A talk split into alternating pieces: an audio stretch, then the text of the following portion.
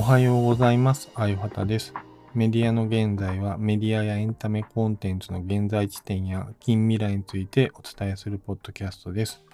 今回は AI は本をおすすめできるのかについてです。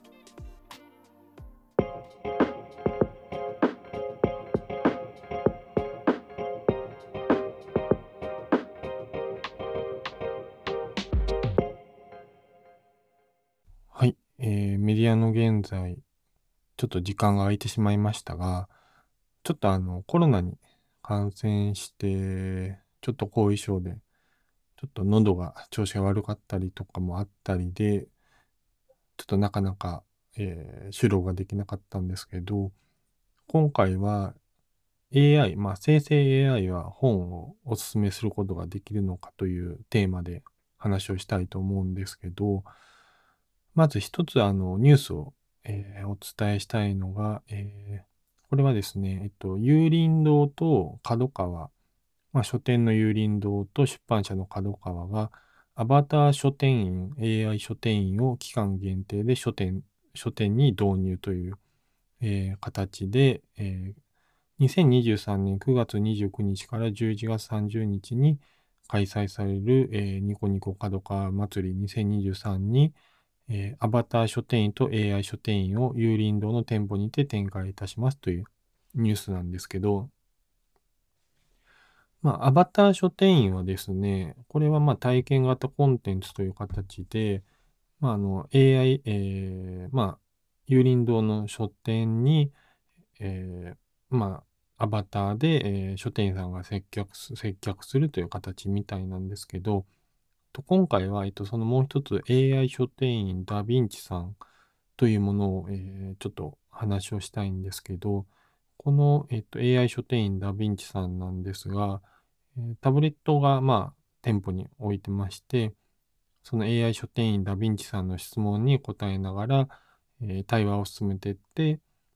5000冊の中から、えー、まあ、お客さんに合った書籍を自動で診断してくれて、まあ、選んだ理由とかを教えてくれるという形になっていて、チャット GPT を使って、えー、まあ、作っているという話を、えー、公表公表されてるんですけど、まあ、あの最後3冊おすすめをされるんですけど、で、そこから、えー、おすすめされた本の在庫とかも有林堂の中であの店舗在庫を確認できるので、それでまあ書店で、えっと、本を購入したり立ち読みしたりとか、それで購入検討するということができるみたいなんですよね。で、実際にあの、近くに有林堂があったので、えー、その AI 書店員ダヴィンチさん試してみまして、まあ、いくつかの答えを、えー、まあ、選択肢があったり、文字の入力をするっていうところで、えー、まあ、いろいろと入れていけば、最終的に3つの本が推薦されるっていうのを体験したんですけど、そうですね。ちょっと個人的な感想にはなってしまうんですけど、自分的にはそんなに興味がない本だったので、ちょっとそうですね。結果としてはそんなにこう、うーんって感じではあったんですけど、ただまあなかなかその読みたい本をなんか決めれないなとかっていう人とかには、もしかしたら役立つのかなとは思う形のものでした。で、他にもそういう書店と生成 AI を組み合わせたものっていうのがありまして、これはですね、えー、フリーという、えー、会計ソフトかな？会計のサービスを、まあ、展開しているフリーが、蔵前という場所にやってる、まあ、透明書店という、まあ、書店がありまして、この透明書店自体は面白くて、まあ、お金自体どういうふうにかけて売り上げが出てとかっていうのをちゃんと開示をして、まあ、やっていくっていうスタンスで、まあ、やってるので結構面白いんですけど、まあ、その透明書店の副店長が、まあ、クラゲの、まあ、モニターがあって、クラゲが映ってて、まあ、裏側がチャット GPT で、お店の売り上げとか、おすすめの本とかみたいなの在庫状況みたいなのを教えてくれるみたいなものになってるらしく、結構あの、オープン時に話題になったものではありますね。で、実はあの、この透明書店行ったことあるんですけど、前の、あの、そんなに長い時間入れなかったので、ちょっとそれと、クラゲと、その副店長とずっと喋ってる方がいたので、ちょっとあんまり透明からしか見れなかったんで、実際にこう、触ったという形ではないんですけど、まあその、クラゲの副店長が、まあ、そうですね、いろいろと受け答えをしてくれるというものになっているという感じでして、まあこういう、えー、まあ生成 AI を組み合わせて、まあ、推薦された本とかが人間が満足できるのかっていうのは、ちょっとね、興味はある部分ではあるんですけど、まあ、そもそも本って年間で7万点ぐらい出版されるという話があるらしく、で、まあ、今まで出た本の数とか、まあ、すべて蔵書してるというか、最大限蔵書してると思われる場所っていうのが国立国会図書館になるんですけど、2021年度末の、えー、その蔵書数で約4621万7530点という、えー、差数があるというところですね。まあ、書店さん自体にその受ける本っていう数も限られてるので、まあ、実際に多分その推薦しても本自体が買えないとかっていうのだとあんまり良い体験ではないので、まあ、おそらくある程度絞った形で推薦するという形にはなるのかなと思うんですけど、まあ、そういう中から本を紹介していくとか、そういうものっていうのはいろいろと可能性あるのかなと思うんですけど、まあ、いろいろと他にも、えー、そういうチャット GPT を使った本を推薦するっていう方法があるので、ちょっとそこを紹介していきたいと思います。はい。ということで、まあ、他にも、えー、チャット GPT を使った本を推薦するという仕組みを、えー、ちょっと紹介したいと思うんですけど、これはもう本当にチャット GPT を使ってやる方法っていうのをちょっとたまたま見つけたんですけど、とミディアムというブログサービスで書かれてる方が、これちょっと、えー、海外の方でなん、多分そうですね、ちょっと名前をどうお読みすればわかんないのであれなんですけど、えっと、Getting Book、え Recs from ChatGPT という、まあ、本の記録から、えー、まあ、 ChatGPT から、えー、本をなんかレコメンドしてもらうみたいな形の記事なんですけど、まあ、この記事の中では、えっと、 Goodreads という、まあ、世界的に大きな、えっと、本のレビューサービスの、えー、自分のレビューデータからChatGPT に本を推薦してもらうっていう方法を、まあ、書いてるんですよね。で、 Goodreads 自体は、あの、アマゾンが所有、えっと、2013年ぐらいに買収したのかな、というサービスになってます。で、えー、まあ、その、自分の本のレ,、えーと、レビューなり、点数からおすすめの本を推薦してくれるっていう形なんですけど、まあ日本だとあの、まあブクログとか読書メーターとかあるんですけど、まあ私がもともとブクログをずっと使ってたり、そこで働いてたってこともあるので、ブクログのデータを、まああの、CSV ファイルを取り出せるので、まあそれをちょっと抜き出して、実際にチャット GPT に、えー、まあ放り込んで、どういう本がおすすめかっていうのをちょっと聞いてみたんですね、チャット GPT に。で、出た回答としては、お読みいただいた本のリストから多岐にわたるジャンルの本をお楽しみいただいていることがわかりますね。ビジネス、デザイン、えユーザーエクスペリエンス、漫画、小説、エッセイなど多様な分野の本が含まれています。これ本のタイトルから、まあ、ジャンルがちゃんと理解しているっていうのは、なるほどと思いました。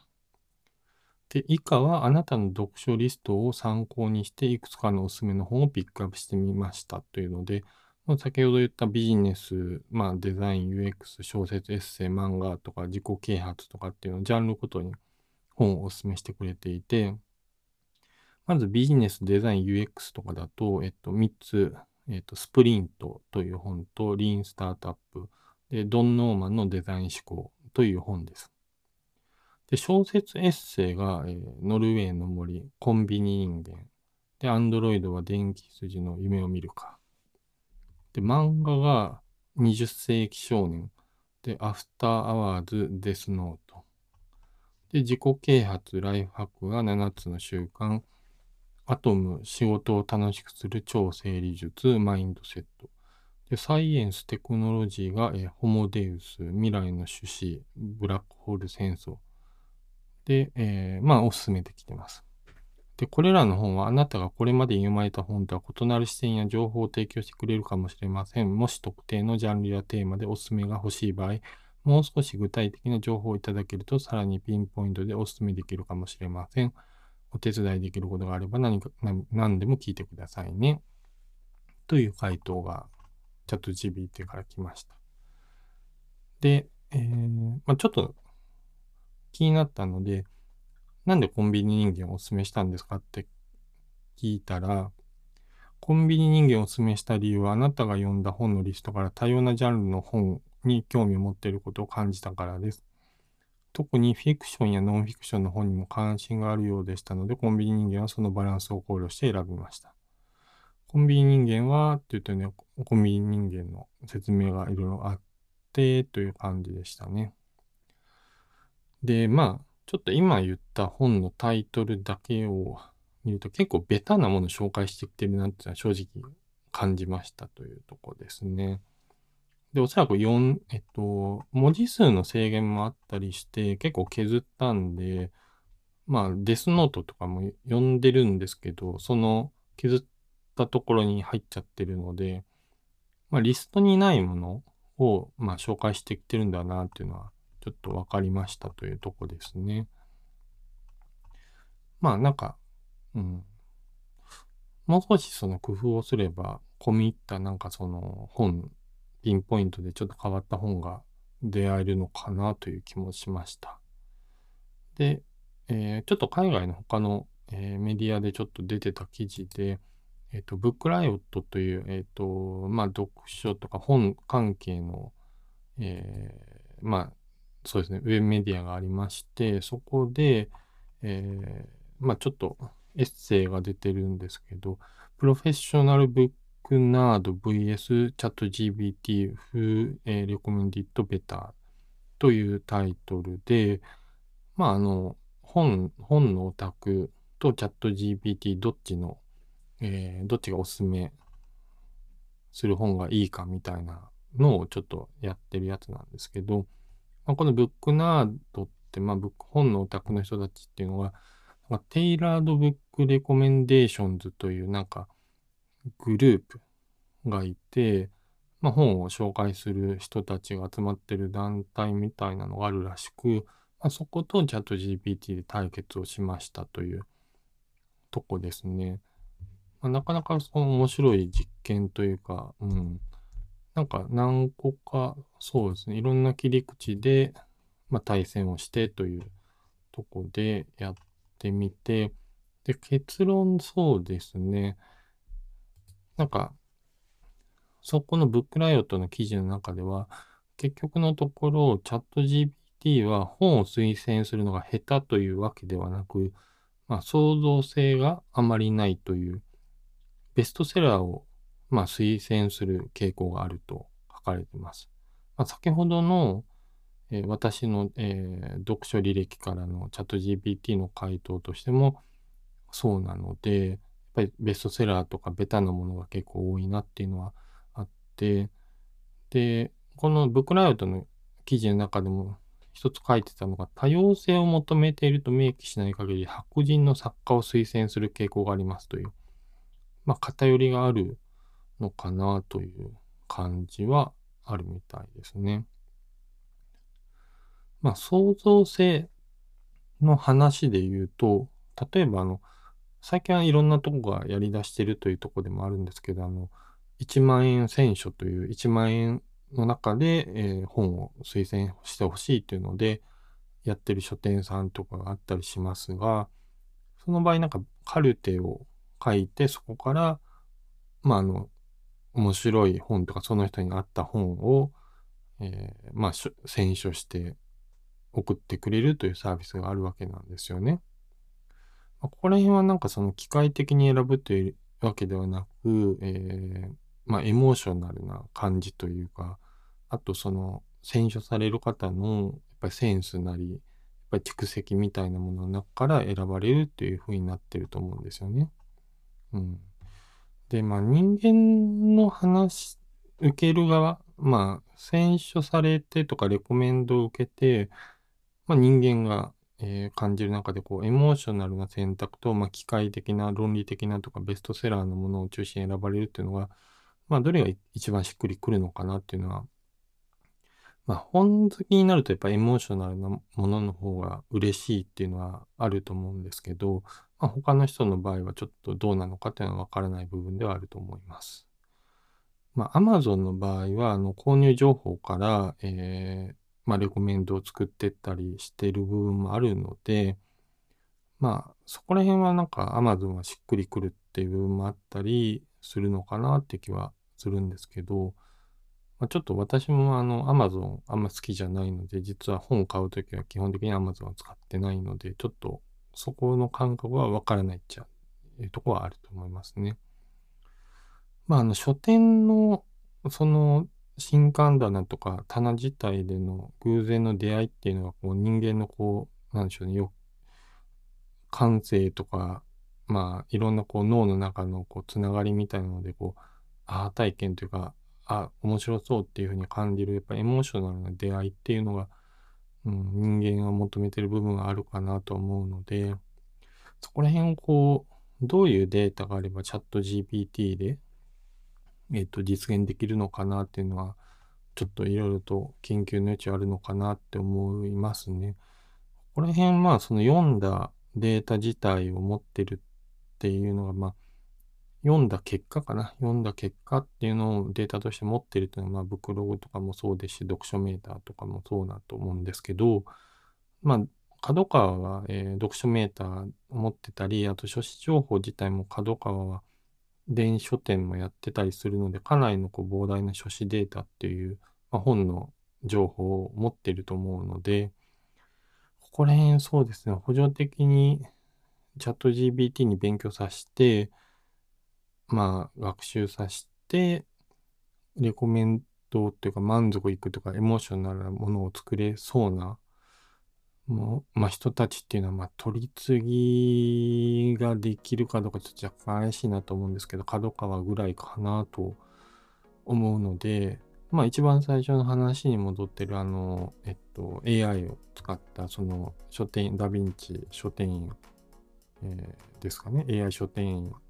に関しては、まあちょっと今後期待したいなと思います。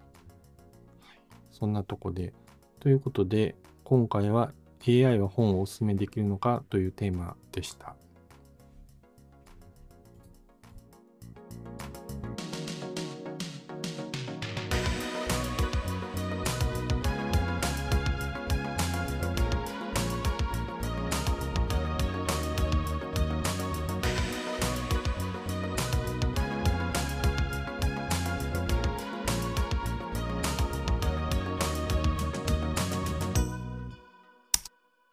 メディアの現在では皆様のご意見やご感想靴おたをお待ちしています。概要欄にフォームのリンクを貼っていますのでお待ちしています。それではメディアの現在次回の配信でお会いしましょう。お届けしたのはあよはたでした。